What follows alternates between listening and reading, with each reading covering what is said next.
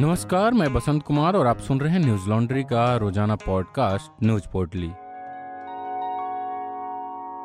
आज है 20 मई, दिन शुक्रवार। बिहार के पूर्व मुख्यमंत्री और राजद प्रमुख लालू प्रसाद यादव की मुश्किलें कम होती नज़र नहीं आ रही। चारा घोटाले मामले में कुछ दिन पहले ही जेल से रिहा हुए लालू प्रसाद यादव और उनके परिजनों के कई ठिकानों पर आज सीबीआई ने दबिश दी। दरअसल सीबीआई ने यादव के रेल मंत्री रहते हुए भर्तियों में कथित अनियमितताओं को लेकर मामला दर्ज किया है। लालू प्रसाद यादव, यूपीए सरकार के पहले कार्यकाल में 2004 से 2009 तक रेल मंत्री थे। मीडिया रिपोर्ट्स के मुताबिक सीबीआई लालू प्रसाद यादव की बड़ी बेटी और राज्यसभा सांसद मीसा भारती के दिल्ली स्थित आवास, पटना में राबड़ी देवी आवास समेत उनके कुल पंद्रह अलग अलग ठिकानों पर छापेमारी की।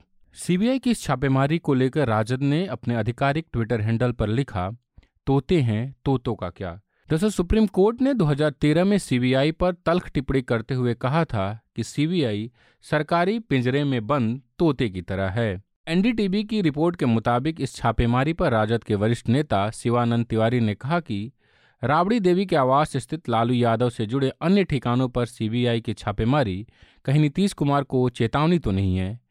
जातीय जनगणना के मुद्दे पर नीतीश कुमार और तेजस्वी यादव के बीच बढ़ती हुई नजदीकियाँ भाजपा को असहज कर रही है।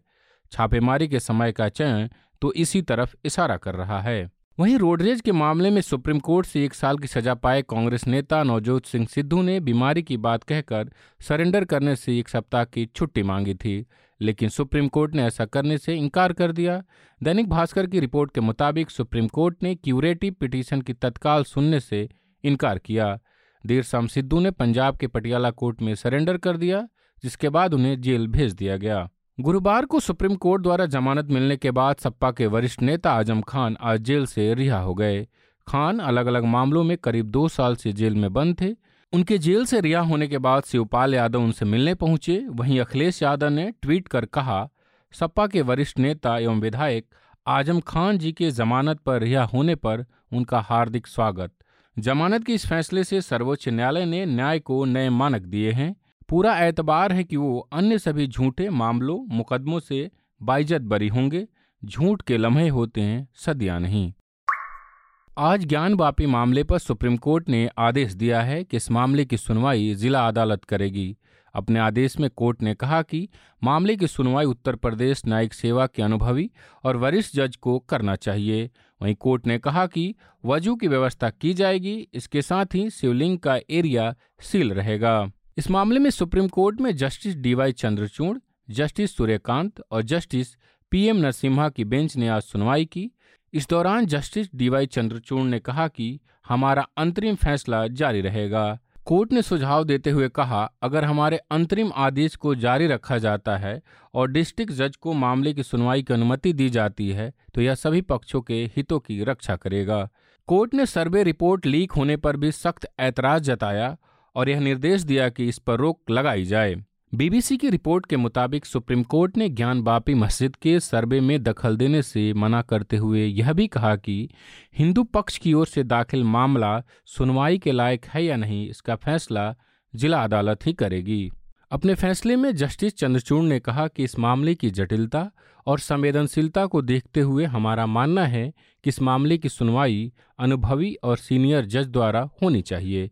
इसलिए हम इस मामले को वाराणसी के सिविल जज, सीनियर डिवीज़न से लेकर वाराणसी के जिला जज के पास भेजने का आदेश देते हैं। वहीं सुप्रीम कोर्ट ने कहा कि हम जिलाधिकारी से अनुरोध करते हैं कि वो सभी पक्षों की जरूरतें समझकर परिसर में उनके लिए पर्याप्त इंतज़ाम करें। सुप्रीम कोर्ट अब इस मामले पर अगली सुनवाई जुलाई के दूसरे सप्ताह में करेगा। अदालत ने कहा कि अंतरिम आदेश अगले आठ हफ्तों तक प्रभावी रहेगा। दैनिक भास्कर की रिपोर्ट के मुताबिक कोर्ट ने कहा कि मामला जिला जज के पास भेजा जाए। उनके पास 25 साल का लंबा अनुभव है। इस मामले में सभी पक्षों के हित को सुनिश्चित किया जाएगा। कोर्ट ने यह भी कहा कि यह न समझा जाए कि हम मामले को निरस्त कर रहे हैं। आपके लिए आगे भी हमारे रास्ते खुले रहेंगे। सुप्रीम कोर्ट में हिंदू पक्ष की तरफ़ से वकील वैद्यनाथन और मुस्लिम पक्ष की ओर से मस्जिद कमेटी के वकील हुजेफा अहमदी पेश हुए। आज तक की रिपोर्ट के मुताबिक वकील वैद्यनाथन ने कहा कि आयोग की रिपोर्ट पर न्यायालय विचार करे तो उचित होगा। जिसके जवाब में जस्टिस चंद्रचूड़ ने कहा कि इसलिए हम सोच रहे हैं कि जिला जज मामले की सुनवाई कर सकते हैं। वे जिला न्यायपालिका में सीनियर जज हैं। वे जानते हैं कि आयोग की रिपोर्ट जैसे मुद्दों को कैसे संभालना है।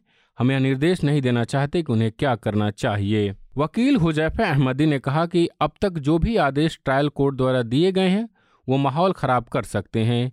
कमीशन बनाने से लेकर अब तक जो भी आदेश आए हैं, उसके ज़रिए दूसरे पक्षकार गड़बड़ कर सकते हैं।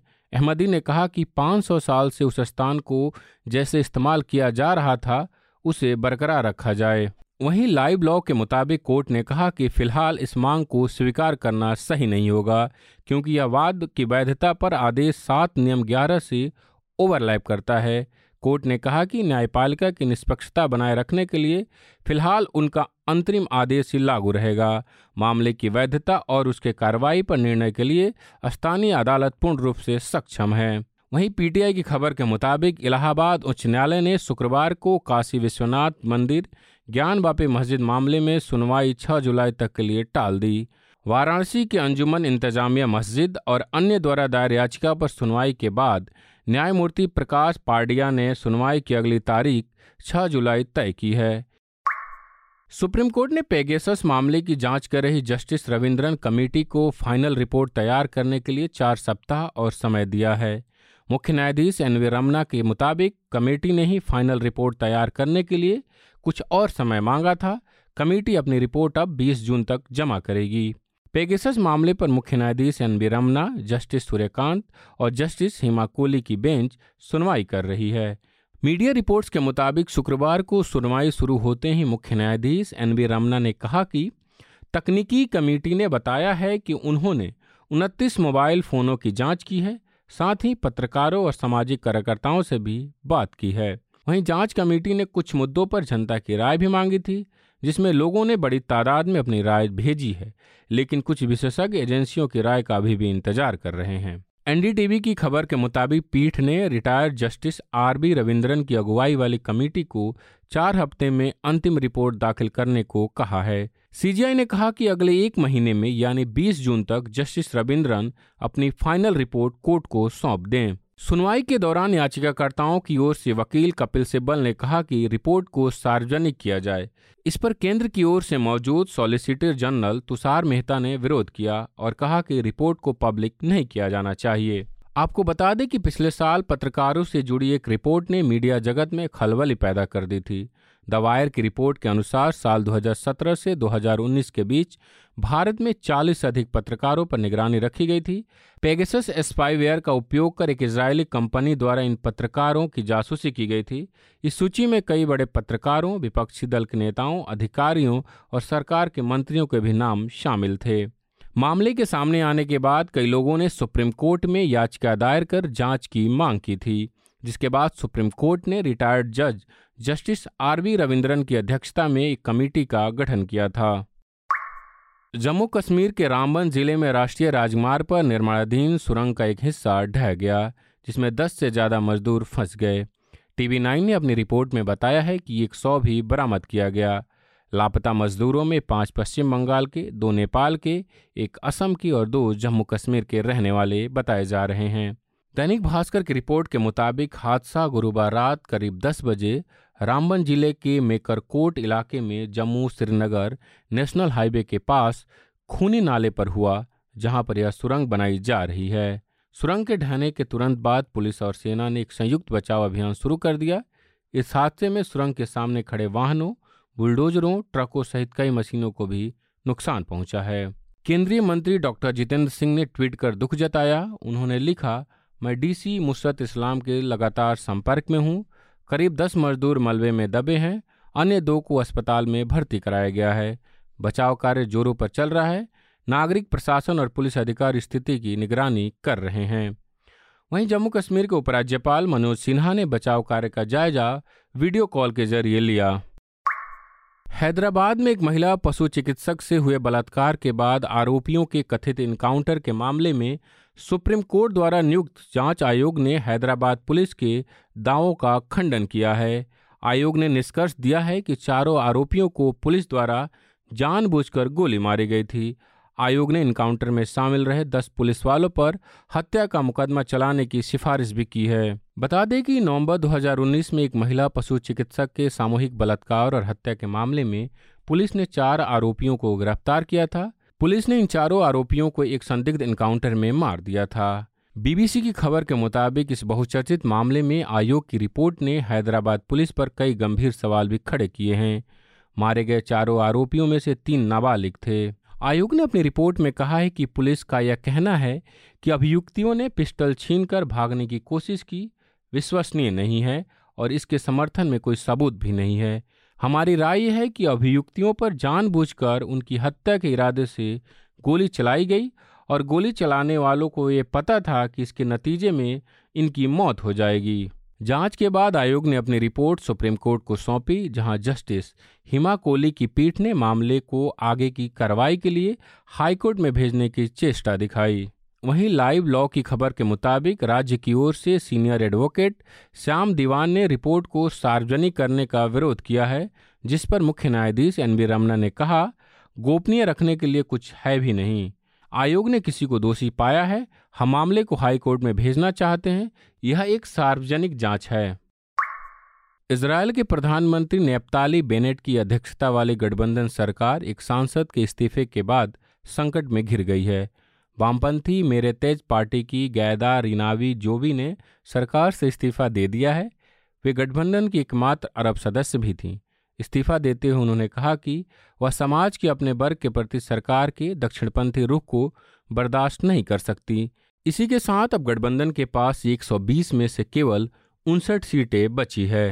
गौरतलब है कि इस सत्ताधारी गठबंधन में आठ राजनीतिक दल हैं, जिसमें इस्लामवादी से लेकर रूढ़िवादी, राष्ट्रवादी और उदारवादी भी शामिल है। पिछले महीने प्रधानमंत्री नेपताली बेनेट की पार्टी की सांसद इडित सिलमन के गठबंधन से इस्तीफे के बाद इसराइल की संसद में गठबंधन में 60 सदस्य ही बचे थे।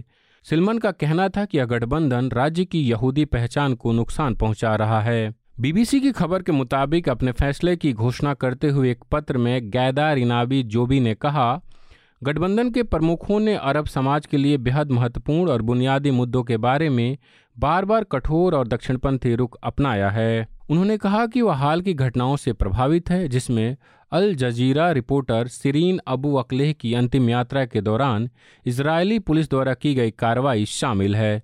बीते 11 मई को वेस्ट बैंक में एक इजरायली ऑपरेशन पर रिपोर्टिंग करते हुए सीरीन अबू अकलेह की गोली लगने से मौत हो गई थी। इसके लिए इसराइल की फोर्स आईडीएफ को जिम्मेदार बताया जा रहा है। बता दें कि लंबे समय तक सत्ता में रहने वाले इसराइल के पूर्व प्रधानमंत्री बेंजामिन नेतन्याहू को बाहर करने के उद्देश्य से पर्याप्त दलों को एक साथ लाने के लिए इस गठबंधन का गठन किया गया था। आप सब जानते हैं कि न्यूज़ लॉन्ड्री किसी से विज्ञापन नहीं लेता, ना ही कॉरपोरेट से और ना ही सरकार से। हम आपके सहयोग से काम करते हैं। आप, यानी हमारे लिसनर, हमारे पाठक। तो न्यूज़ लॉन्ड्री को अपना सहयोग बनाए रखें और मीडिया को आज़ाद रखने में अपनी भूमिका निभाएँ। आज के लिए इतना ही। आपका दिन शुभ हो। धन्यवाद। न्यूज़ लॉन्ड्री के सभी पॉडकास्ट ट्विटर आई और दूसरे पॉडकास्ट प्लेटफॉर्म पे उपलब्ध हैं। खबरों को विज्ञापन के दबाव से आज़ाद रखें। न्यूज़ लॉन्ड्री को सब्सक्राइब करें।